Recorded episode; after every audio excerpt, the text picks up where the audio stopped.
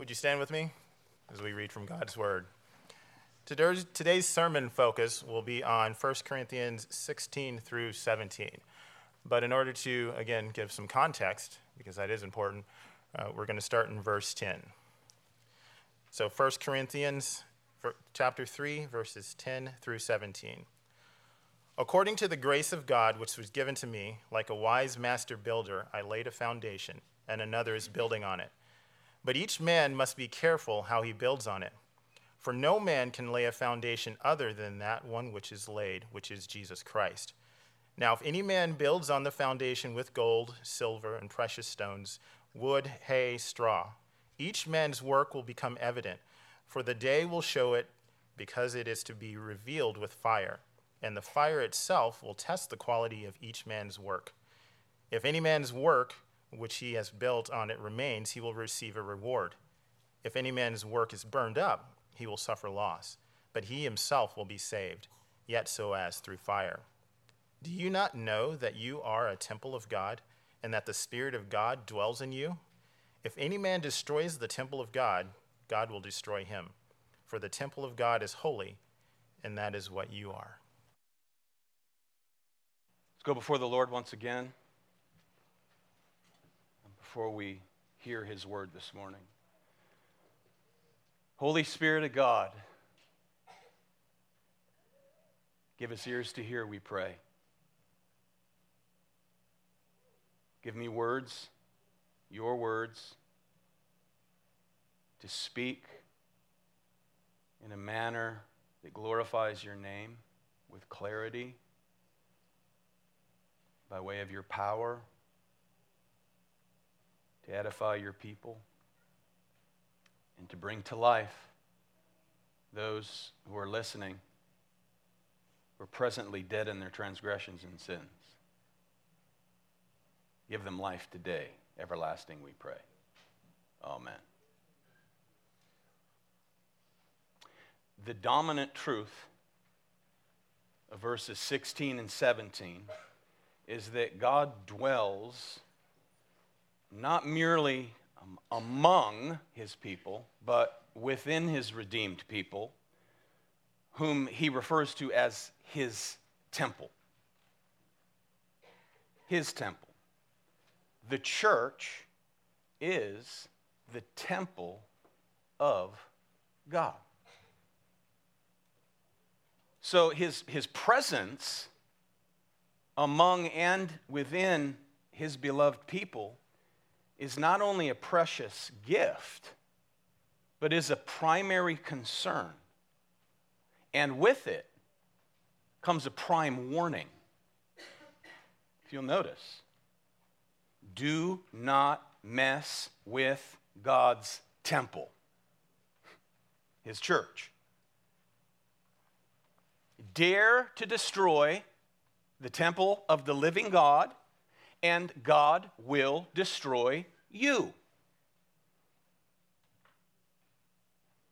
Where his people are, his very presence resides. God is present among us, beloved, right now. You, his people, are present. God is present. Uh, New Testament scholar Gordon Fee, he writes, and I quote, presence Children, when we talk about presents, we're talking about company, not gifts, okay? Presents. Quote Presence is a delicious word because it points to one of our truly great gifts. Nothing else can take the place of presence, not gifts. Not telephone calls, not pictures, not mementos, nothing. Ask the person who has lost a lifelong mate what they miss the most. The answer is invariably presence. What makes shared life? Games, walks, concerts, outings, and a myriad of other things so pleasurable? Presence. End of quote. I sometimes ask my wife, particularly around football season, big football fan that I am, to sit with me and watch a football game. She's not a football fan. And she will say, Why? We don't talk. I said, I don't want to talk. She goes, Well, it makes me feel like a piece of furniture. The point is, I just like your presence. I enjoy my wife's presence. Now and again, a couple games a year, I enjoy her presence.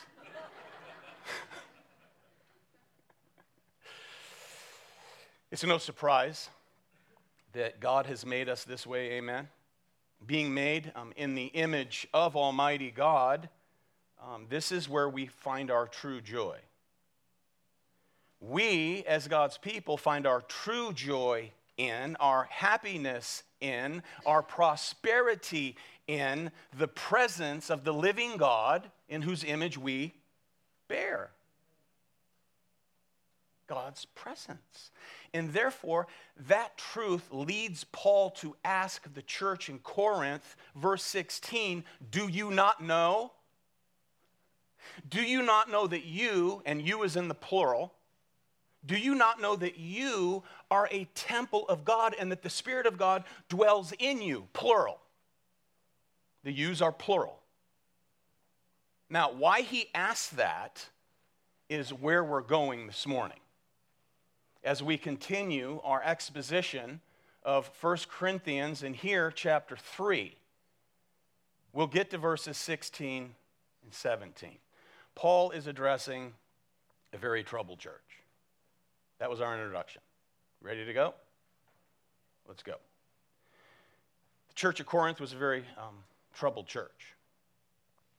And the first problem that Paul tackles in his epistle to them is with regard to division, disharmony, and the factions that have surfaced there in his absence. So Paul begins his letter if you've been with us, you will probably remember this, by reminding them of who they are because of whose they are. Who they are, chapter 1, verse 2. You are saints, called by God, redeemed by the precious blood of Jesus Christ. He's calling to mind their new fundamental identity. They are in Christ. They're not living like it, they're not thinking like it. Why does he do this? Because clarity about identity helps shape action and attitude. Actions and attitudes that are the product of gratitude. You show me a Christian with a bad attitude, and I'll show you one who lacks proper gratitude. Clarity about identity helps shape action and attitude. To forget or to disregard one's new identity in Christ, you can be sure that sinful pride is crouching at the door and its desire is for you. A principle that takes us all the way back to Genesis chapter 4 and bitterness will soon take over. Hebrews chapter 12, verse 15, look at it. It says, See to it that no one fails to obtain the what? The grace of God. That no root of bitterness springs up and causes trouble, and by it many then become defiled.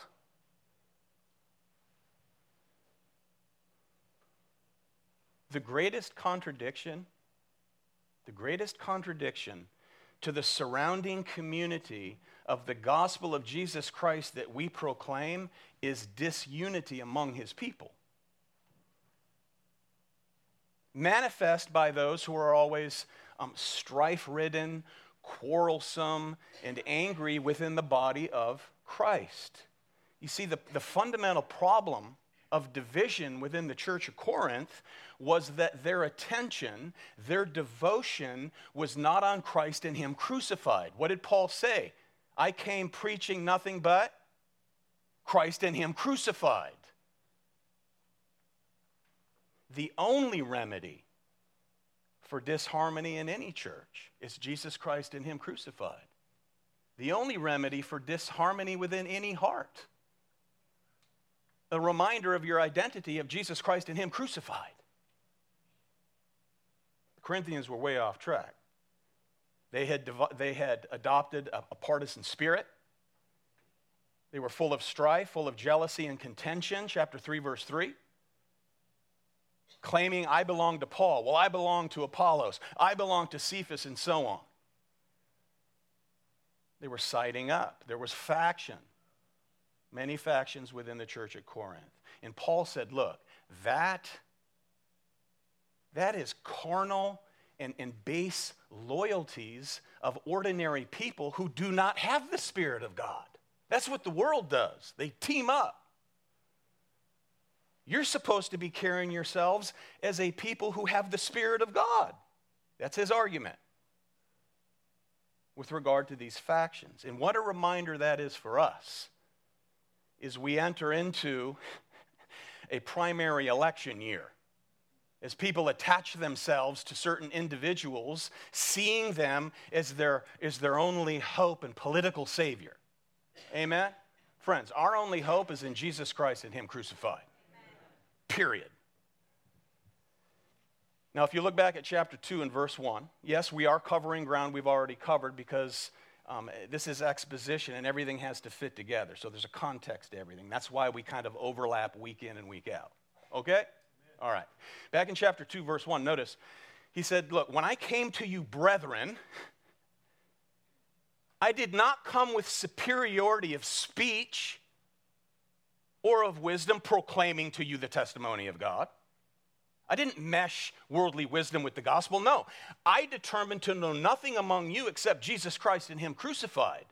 And then in chapter 3, he said, I couldn't address you as spiritual people, but as fleshy, as infants, as little babies in Christ. So notice Paul makes clear that a mere elapse of time does not guarantee maturity in one's life.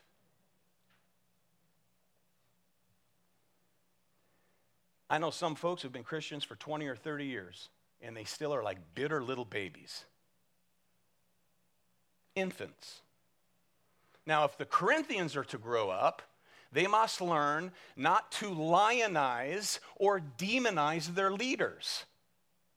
Lionize their leaders, glorify their leaders, putting these preachers on pedestals and saying, I belong to. Or to demonize them and say, it's because of him I'm not growing if he indeed is teaching the truth. Because the problem, remember, wasn't with the preachers in Corinth, it was with the people who said, I'm of, I am of. They were pointing to true spiritual nourishment. True spiritual nourishment is not in the preacher. True spiritual nourishment is the one he proclaims Jesus Christ and Him crucified, the bread of life, living water.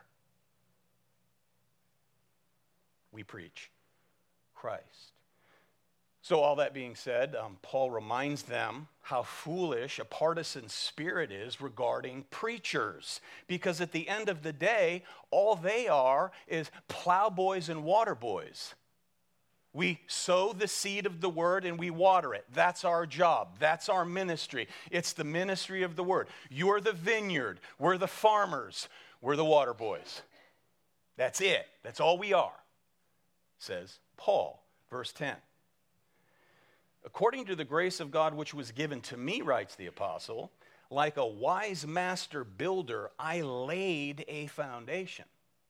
Okay, now take note, beloved. Paul did not design the foundation, God designed the foundation.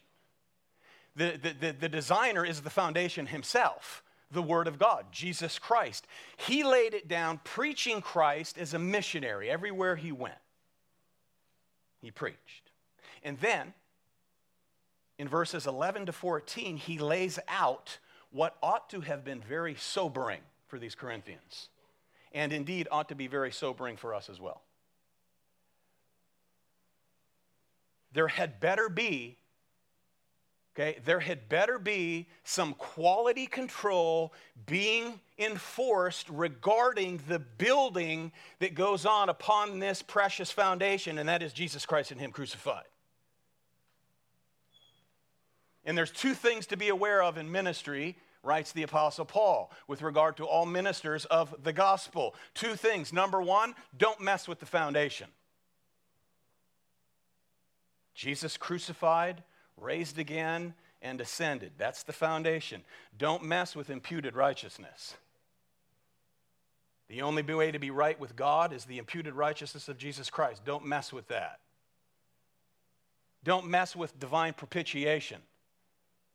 That the crucified Christ is the only satisfaction for the wrath of God. Don't mess with that because that'll prove you're not saved.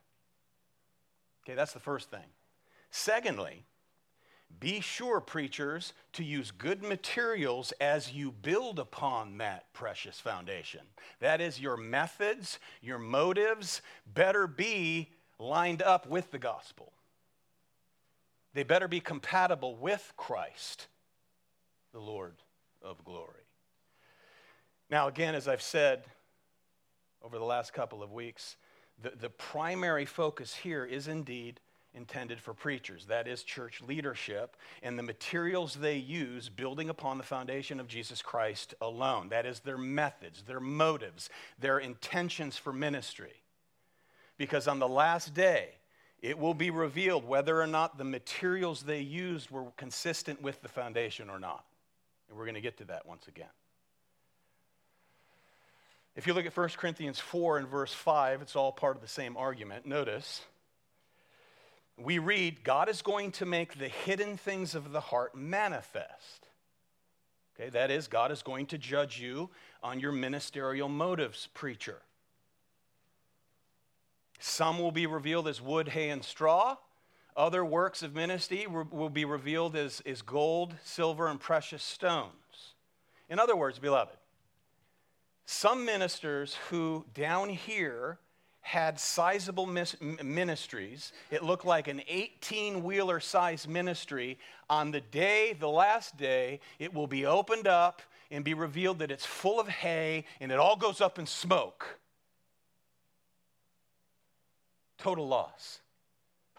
Not of the man, because he did believe that Jesus Christ is the only way to the Father, but the ministerial methods and means that he used in getting people in the door will be made manifest on that day, and it's all burned up. While the little country preacher who had a Volkswagen bug sized ministry was sound in the doctrine and fed God's people his word, on that day will be opened up and it's filled with gold. Gold.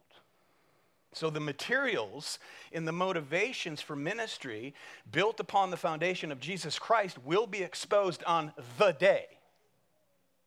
That's what this text is about. This has nothing to do with the carnal Christian. That's a false doctrine created by man. Amen? I received a mailer this week that my dear assistant Ann handed to me. It was a pastoral invitation to a seminar, okay, on, the seminar is on, and I quote, this is all directly from the flyer innovative strategies for churches to thrive in the 21st century. It says this create a culture that allows people to belong before they believe. Follow these four key design principles to consider for your building that will help you bring people to your campus who are not looking for Jesus. What, what are we going to trick them into believing? Because on the front of that flyer is the, a, a design of this beautiful um, entry foyer, if you will, and its center is a child's play structure with a slide two stories high. Little chambers to jump around in, and balls and to crawl around in, and, and all this type of thing. And it says this We must come to a place where we truly believe there is no us and them, there is just us.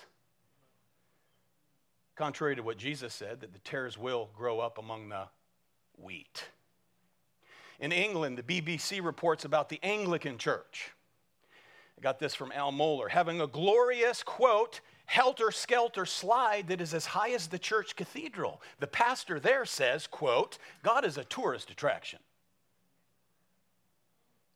God wants to be attractive to us for us to enjoy ourselves, each other, and the world around us.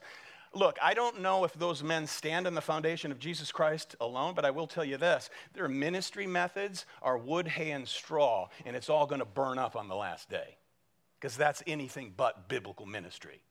Are you following me? Verse 14 If the work that anyone built on the foundation survives, he will have a reward. The minister will have a reward. Faithful to the word, if anyone's work is burned up, he will suffer loss. not salvation.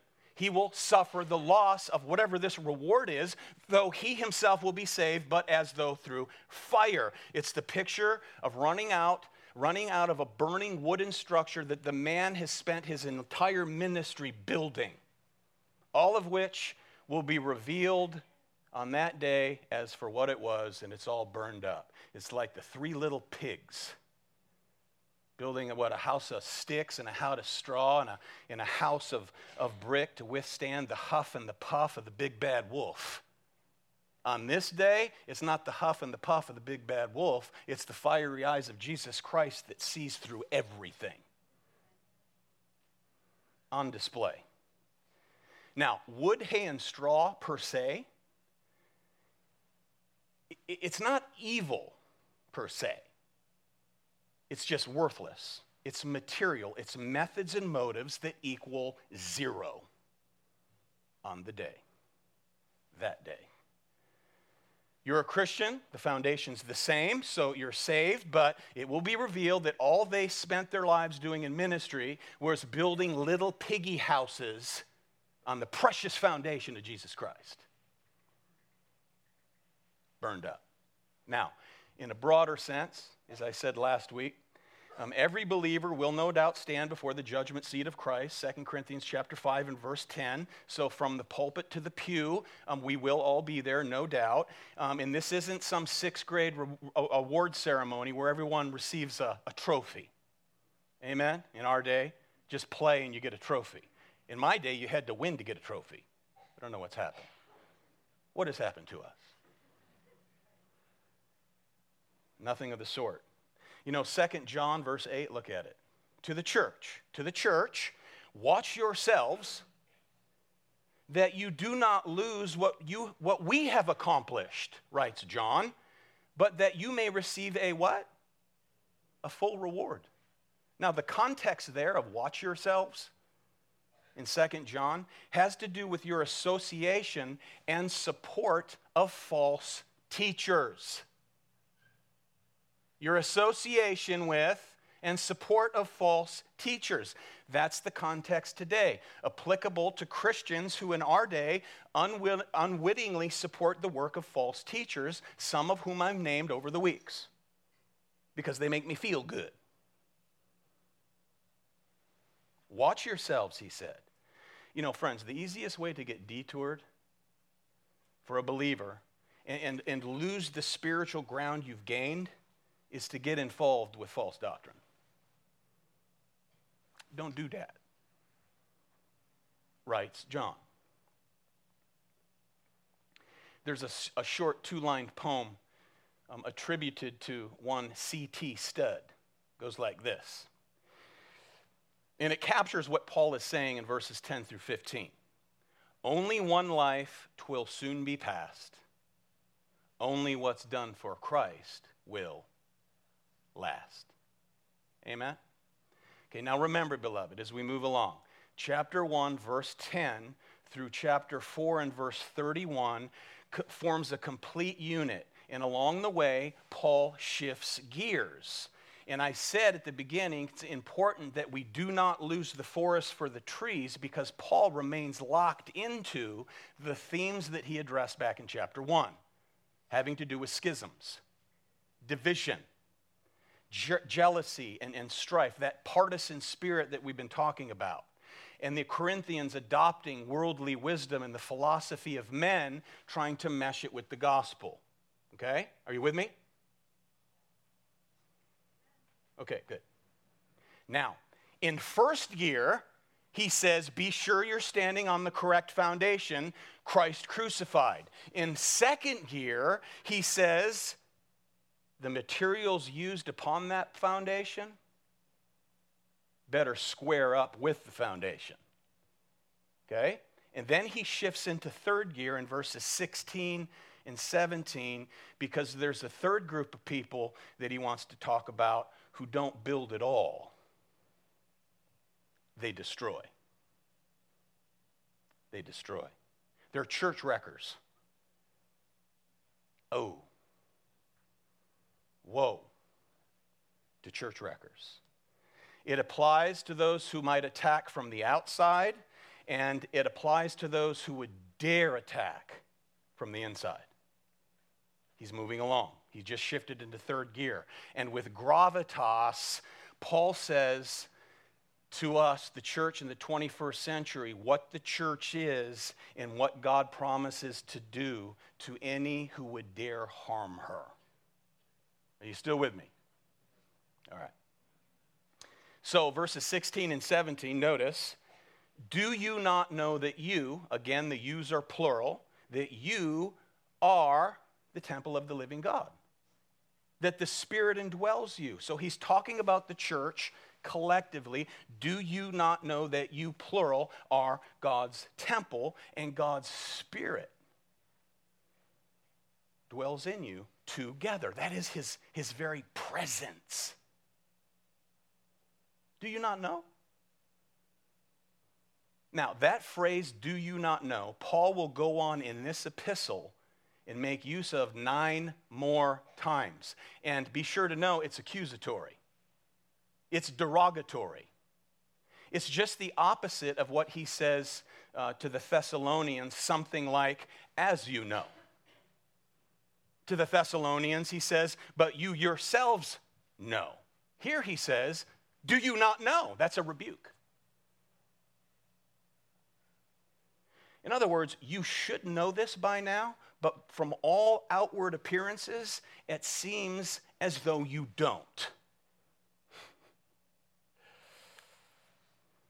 Now, when he says you are the temple, th- this isn't some, you know, pious, you know, Christianese type of statement. Friends, this is a profound statement because this statement is the consummation, the finality, the goal, the end. That is to the theme of the dwelling place of God in all the Bible. Now, to fully grasp what Paul is saying, we must consider the trajectory of the Bible. So, we're going to take a short little tour. Are, are you willing? We're going to take a biblical tour so, you know, put your seat tray tables up, put your backs of your seats up, strap in, because we're going to go for a little tour before we come in for this landing to the consummation of what is the temple of God. We go all the way back to Genesis 2. Now, you don't have to turn there, but remember, Adam and Eve dwelt together with God. That is, in the very presence of God in his garden temple. Temple the dwelling place of God, the Garden of Eden. They dwelt with God there. They lived with God there. They walked in the cool of the day with the Lord there. Present with them was the Lord. And then they sinned. And they tried to hide, Genesis chapter 3 and verse 8, they tried to hide from the presence of God. They're in hiding. Notice Adam in his fallen state doesn't seek after God. Who seeks for whom? God seeks Adam. Adam, where art thou? He wasn't seeking information. This was to draw out of Adam repentance. Where are you? Men don't seek after God. They try to hide from the presence of God. You ran all your life trying to hide from the presence of God until God caught up with you, so to speak. And He spoke, He called you out. So God exiled them from this garden temple. They're banished from the temple garden, an act of judgment and also an act of mercy. Imagine having to eat from the tree of eternal life in a sinful state. Torture. So they're banished. He, he, he, drives them out, and the driving out sends into motion God's preordained plan to restore relationship between himself and mankind. He sets the course right here. Now, eventually, God calls Abraham from out of a pagan nation. There are no Jews, God made them Jews. God calls Abraham, he makes him his own, through whom come the patriarchs. You have Abraham, you have Isaac, you have Jacob. Jacob has 12 sons. They turn into 12 tribes. They become a nation. God forms a nation. God forms a covenant people, anticipating the great work of God to dwell among his people once again. They spent 400 years in the incubator known as Egypt, multiplying, multiplying. They become this nation of people, and God calls them out. He establishes laws with his covenant people. He establishes rituals with his covenant people, not with the world, but with his covenant people, and sacrifices that point to the one who's coming to dwell among his people. Now, God gives instruction to Moses, very specific instructions, that is, to construct a special place where God Himself would provisionally dwell among His people by way of a, Exodus 40, tabernacle. Tabernacle. To be, to be made with garden like designs, providing a link between heaven and earth. The Lord said, Moses, it is to be built strictly according to the pattern I show you. Remember that we read this morning? Just as God commanded Moses, just as God commanded Moses. Why? Well, quite simply because when we read Hebrews, we book, read the book of Hebrews, it's because that earthly tabernacle was reflecting heavenly stuff a heavenly tabernacle. This is the way heaven is, and it's a reflection of that. And we read that all of those things served as a copy, a shadow of heavenly things. Look at it, Hebrews 8, verse 5. They serve a copy and shadow of heavenly things. For when Moses was about to erect the tent, he was instructed by God, saying, See that you make everything according to the pattern that was shown you on the mountain. In other words, Moses, there is no room. Moses, there is no room. Moses, there is no room for constructive creativity. You get that? Preacher, preacher, no room for constructive creativity. Everything to be, was to be done just as God Himself had prescribed, reminding us as when we were at Exodus, the presence of God among His people was indeed a great blessing to the people and for the people, but it was also an incredibly dangerous thing as well. Dare to enter into the Holy of Holies in a way that's not prescribed by God. What did it equal? What did it equal? Death. Dare to bring strange fire to the altar. Dare to do ministry your own way, sons of Aaron. And it equals death. Remember when they did that? God told Aaron, their father, do not weep for them, get their bodies out of here, bury them. Don't weep. They violated God's prescribed manner of worship, and he struck them dead.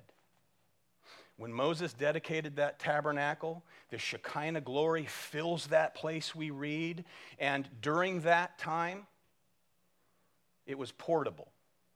The tabernacle was portable. God led Israel by day by way of a pillar of cloud, by night, a pillar of fire. When the pillar rose up, they pulled up stakes and they followed God wherever He led them through the wilderness for 40 years. Amen? Fast forward 500 years.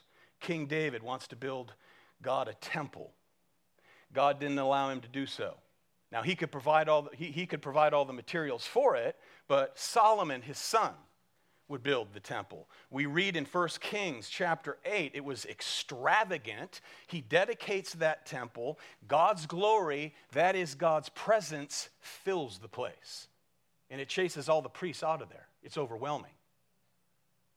The glory of God on display. They have to run out of there. So God moves from the garden, the garden temple. He moves to dwell amidst his people by way of a tabernacle. He moves to dwell amongst his people by way of a temple on a particular land. That is, his covenant people, the nation of Israel. His presence there was indeed real, but his presence there was also conditional. Conditional. Now, after years of disregarding God, their stubborn refusal to honor God, we read in the book of Ezekiel that the glory of the Lord, what? Departed from the temple. It departed from the temple. And for 400 years, there's no manifestation of the presence of God. All of that foreshadowed the greatest event in redemptive history, and that is when, in the fullness of time, God took on flesh, came to this earth, the Word became flesh, John 1, verse 14, and literally tabernacled among us. He pitched a tent of flesh among us on this fallen earth that's cursed by Him to bear the curse that we deserve. Jesus. Destroy this temple, he said in John 2, and in three days I will raise it up, referring to his body. Colossians chapter 2 In him, in Christ, is the fullness of deity. The deity of God dwells in bodily form, that is, in Jesus Christ.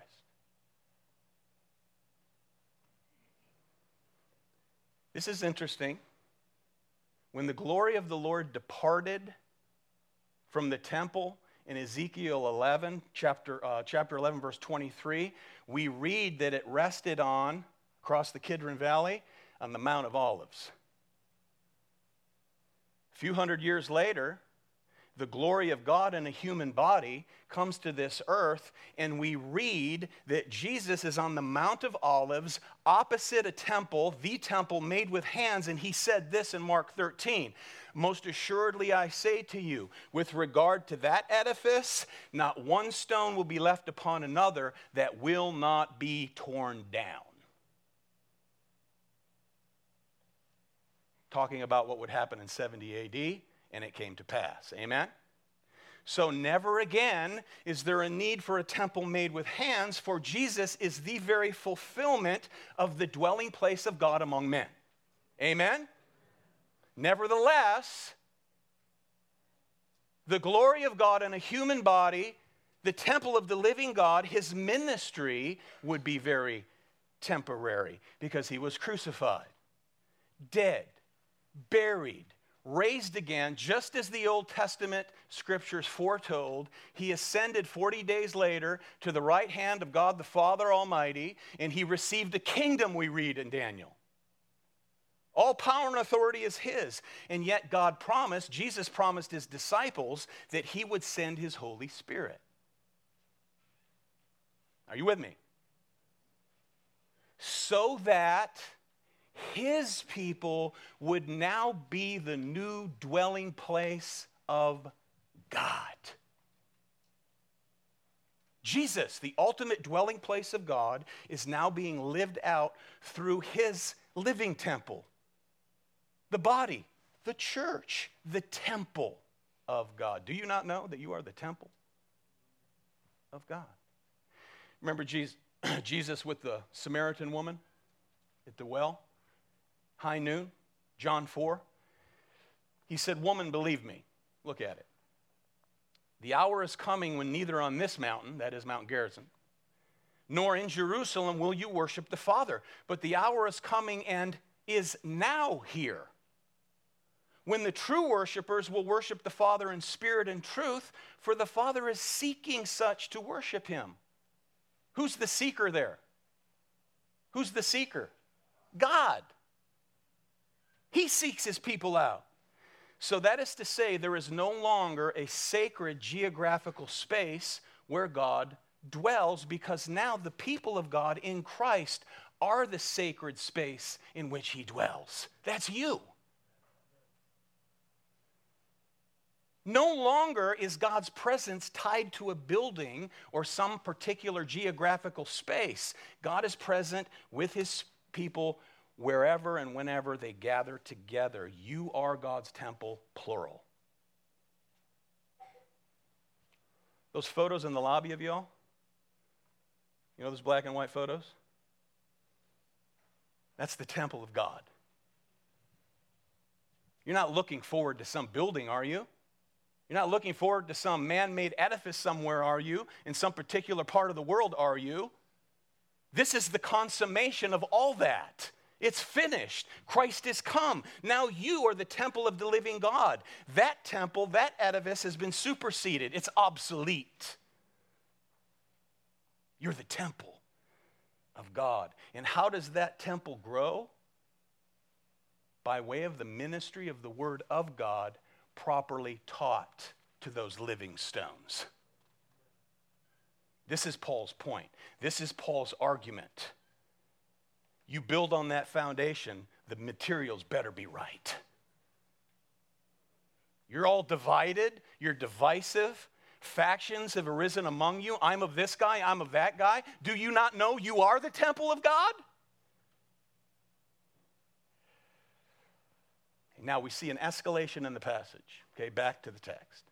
We see an escalation in the passage. In verses 8 through 15, his eye is on those who impact the church. His last line reads If anyone's work is burned up, he will suffer loss, though he himself will be saved as through what? Fire. Here in verse 17, anyone who dares to mess with the temple of God, they are in deep woods.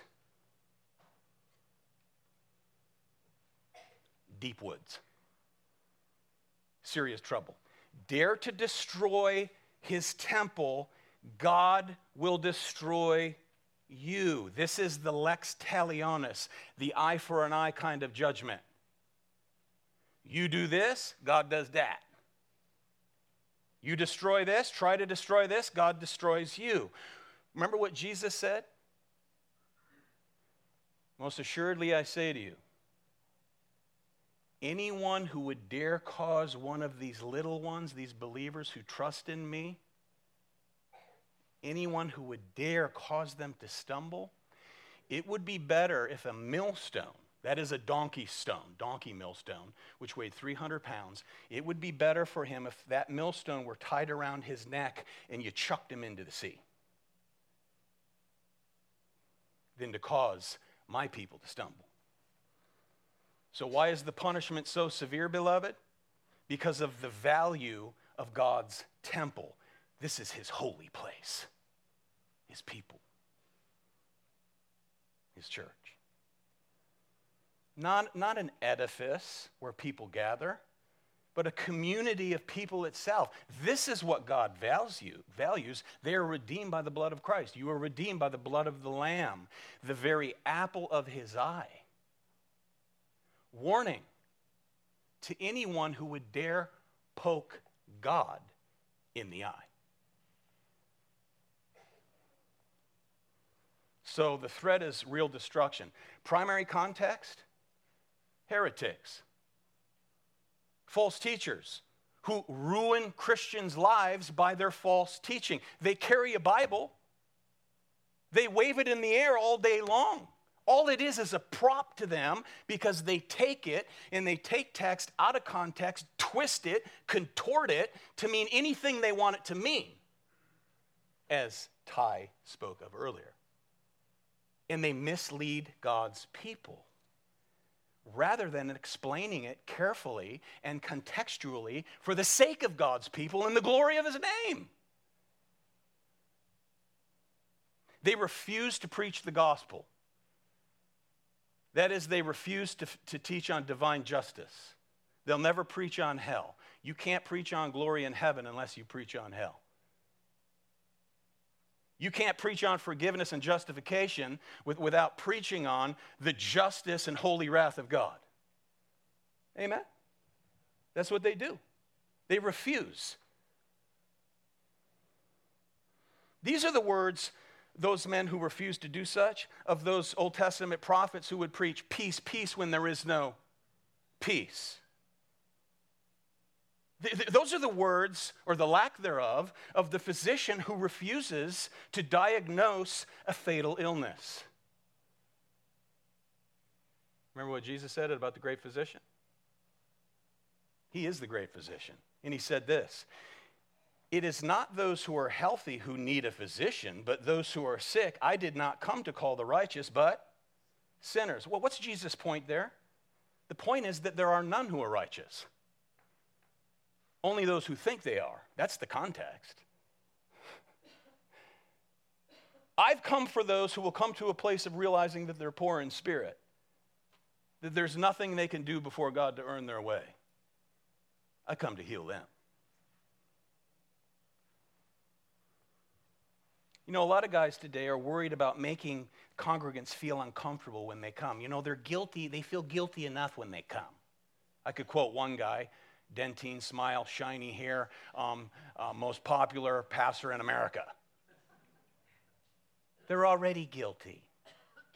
I don't want to build upon that. Look, if coming here makes you feel terrible about yourself and causes you to look solely to Christ for your identity, for your justification, for your sanctification, for your certain glorification, for the forgiveness of sins, righteousness in Christ, then our goal has been met. I'm glad you feel terrible about yourself. If you're here this morning you feel ter- terrible about yourself and you don't have any hope whatsoever, repent of your sins, come to Christ, rest on Him, the foundation of saving grace, and you too shall be saved. You'll feel real good, all right, not about yourself, but about Him and what He's accomplished on your behalf crushed by the Father in your place, condemned he stood, declaring you right, righteous in your position by way of his resurrection. And you too shall be saved. Come and believe. What did Paul warn the Ephesian elders? When I depart from here, after my departure, savage wolves will come, not what? Not what? Not sparing the flock. They'll come from the outside, and worse than that, some of them, some of them will rise up from among you and lead many astray. The greatest enemy of the church are those who stealthily work from the inside in the name of Jesus with false doctrine. They are church wreckers.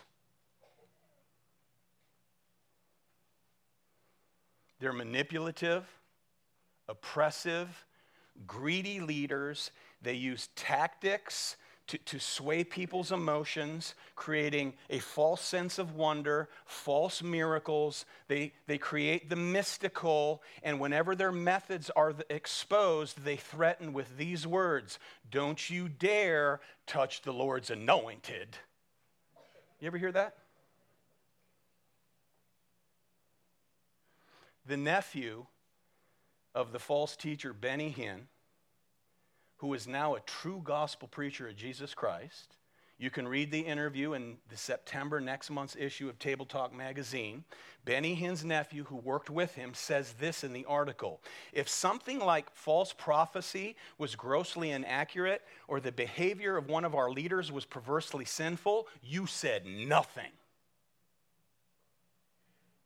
Why? Because we were always taught to never touch the Lord's anointed. And that meant no questions and no criticism. End of quote.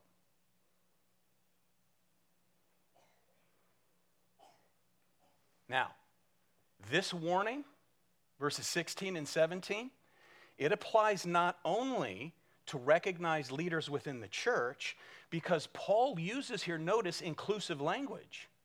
He does not say that if any so called builder destroys this temple, he says if anyone destroys this temple. If any man works to destroy God's church, God will destroy him or her, ladies. Any church wrecker females in the house today? Now, Paul may be considering here in this epistle the damage that's being done to God's temple, that is the Lord Jesus Christ church, by the Corinthians themselves. Why? They were undermining the very message that brought them to life Jesus Christ and Him crucified alone. That's why. Which means divisive, contentious congregants can also be church wreckers. Chapter 1, verse 11, chapter 3, verse thir- uh, 3. Congregants who gossip. Congregants who constantly sow discord among the brethren, creating division. They sit in churches, combative on the inside, filled with strife. They go home from here and they unleash criticism. They eat the pastor for lunch. They sometimes eat the people for lunch, from the pulpit to the pew. Divisive, contentious congregants can be church wreckers. All their children ever hear out of their mouths is cuts and criticism of what God cherishes his church. Don't do that in front of your children, ladies and gentlemen. If you do that, don't do that. God loves his church. The church that preaches the gospel, he cherishes. Those who don't preach the gospel, it's not a church. You can call yourself a church, but you're not a church. See how serious this is, beloved? Also, we read here that the arrogant and boastful also work to destroy the church. Chapter 1, verse 29, 321, 4, 6, and 7, 4, 18, and 19. They wouldn't serve to save their own neck, but they sit in judgment of everyone else who does. You know what the great thing about preaching texts like this is? That we don't have that problem here. That's what's great about it. Amen is right. Say it again, sister. We don't have that problem here. If we do, it's rare. They, they eventually fizzle out. They'll, they'll come for a while, they'll sit, in, they'll sit somewhere in here, planted, They'll say things to me I don't let you know, but I know that this thing means this. And that leads to danger if they don't repent. And they know we're not going to play, we're not going to mess around. So eventually they leave. Which is a what kind of thing? That's a good thing. Good thing. Men, consider your wives. Actually, I take that back. I'll use myself as an example.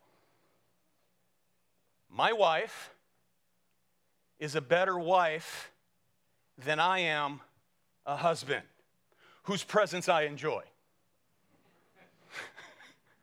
even during football season. Now, let me say this. If you want to quickly get my attention, dare say something foul about her, let alone raise a, tan, a, hand toward her, and I would likely react swiftly, without pause, without pondering. I'd have a carnal moment, and your teeth would be smiling at you from across the street.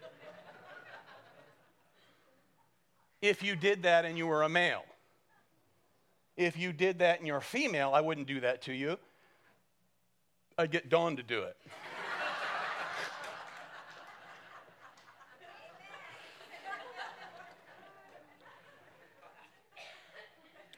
Because that was all for the sake of illustration.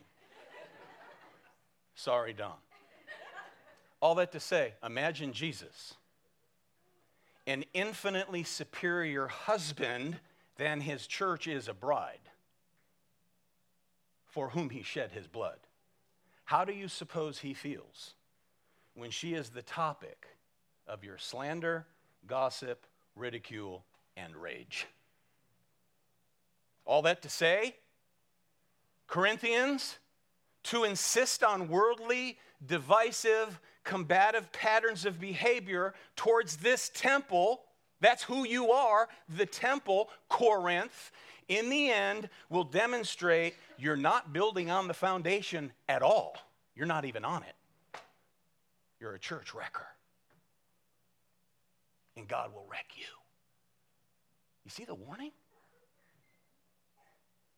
So, the dominant truth of verses 16 and 17 is that God dwells not merely among his people, but today, through the consummation of our Lord Jesus Christ, within his redeemed people. He is among us and he is within us. You are his temple, beloved. Amen. The temple of the living God. So, therefore, as Jesus said, not only are we his temple, we are his body, we are also his disciples. And Jesus said this about his disciples to close.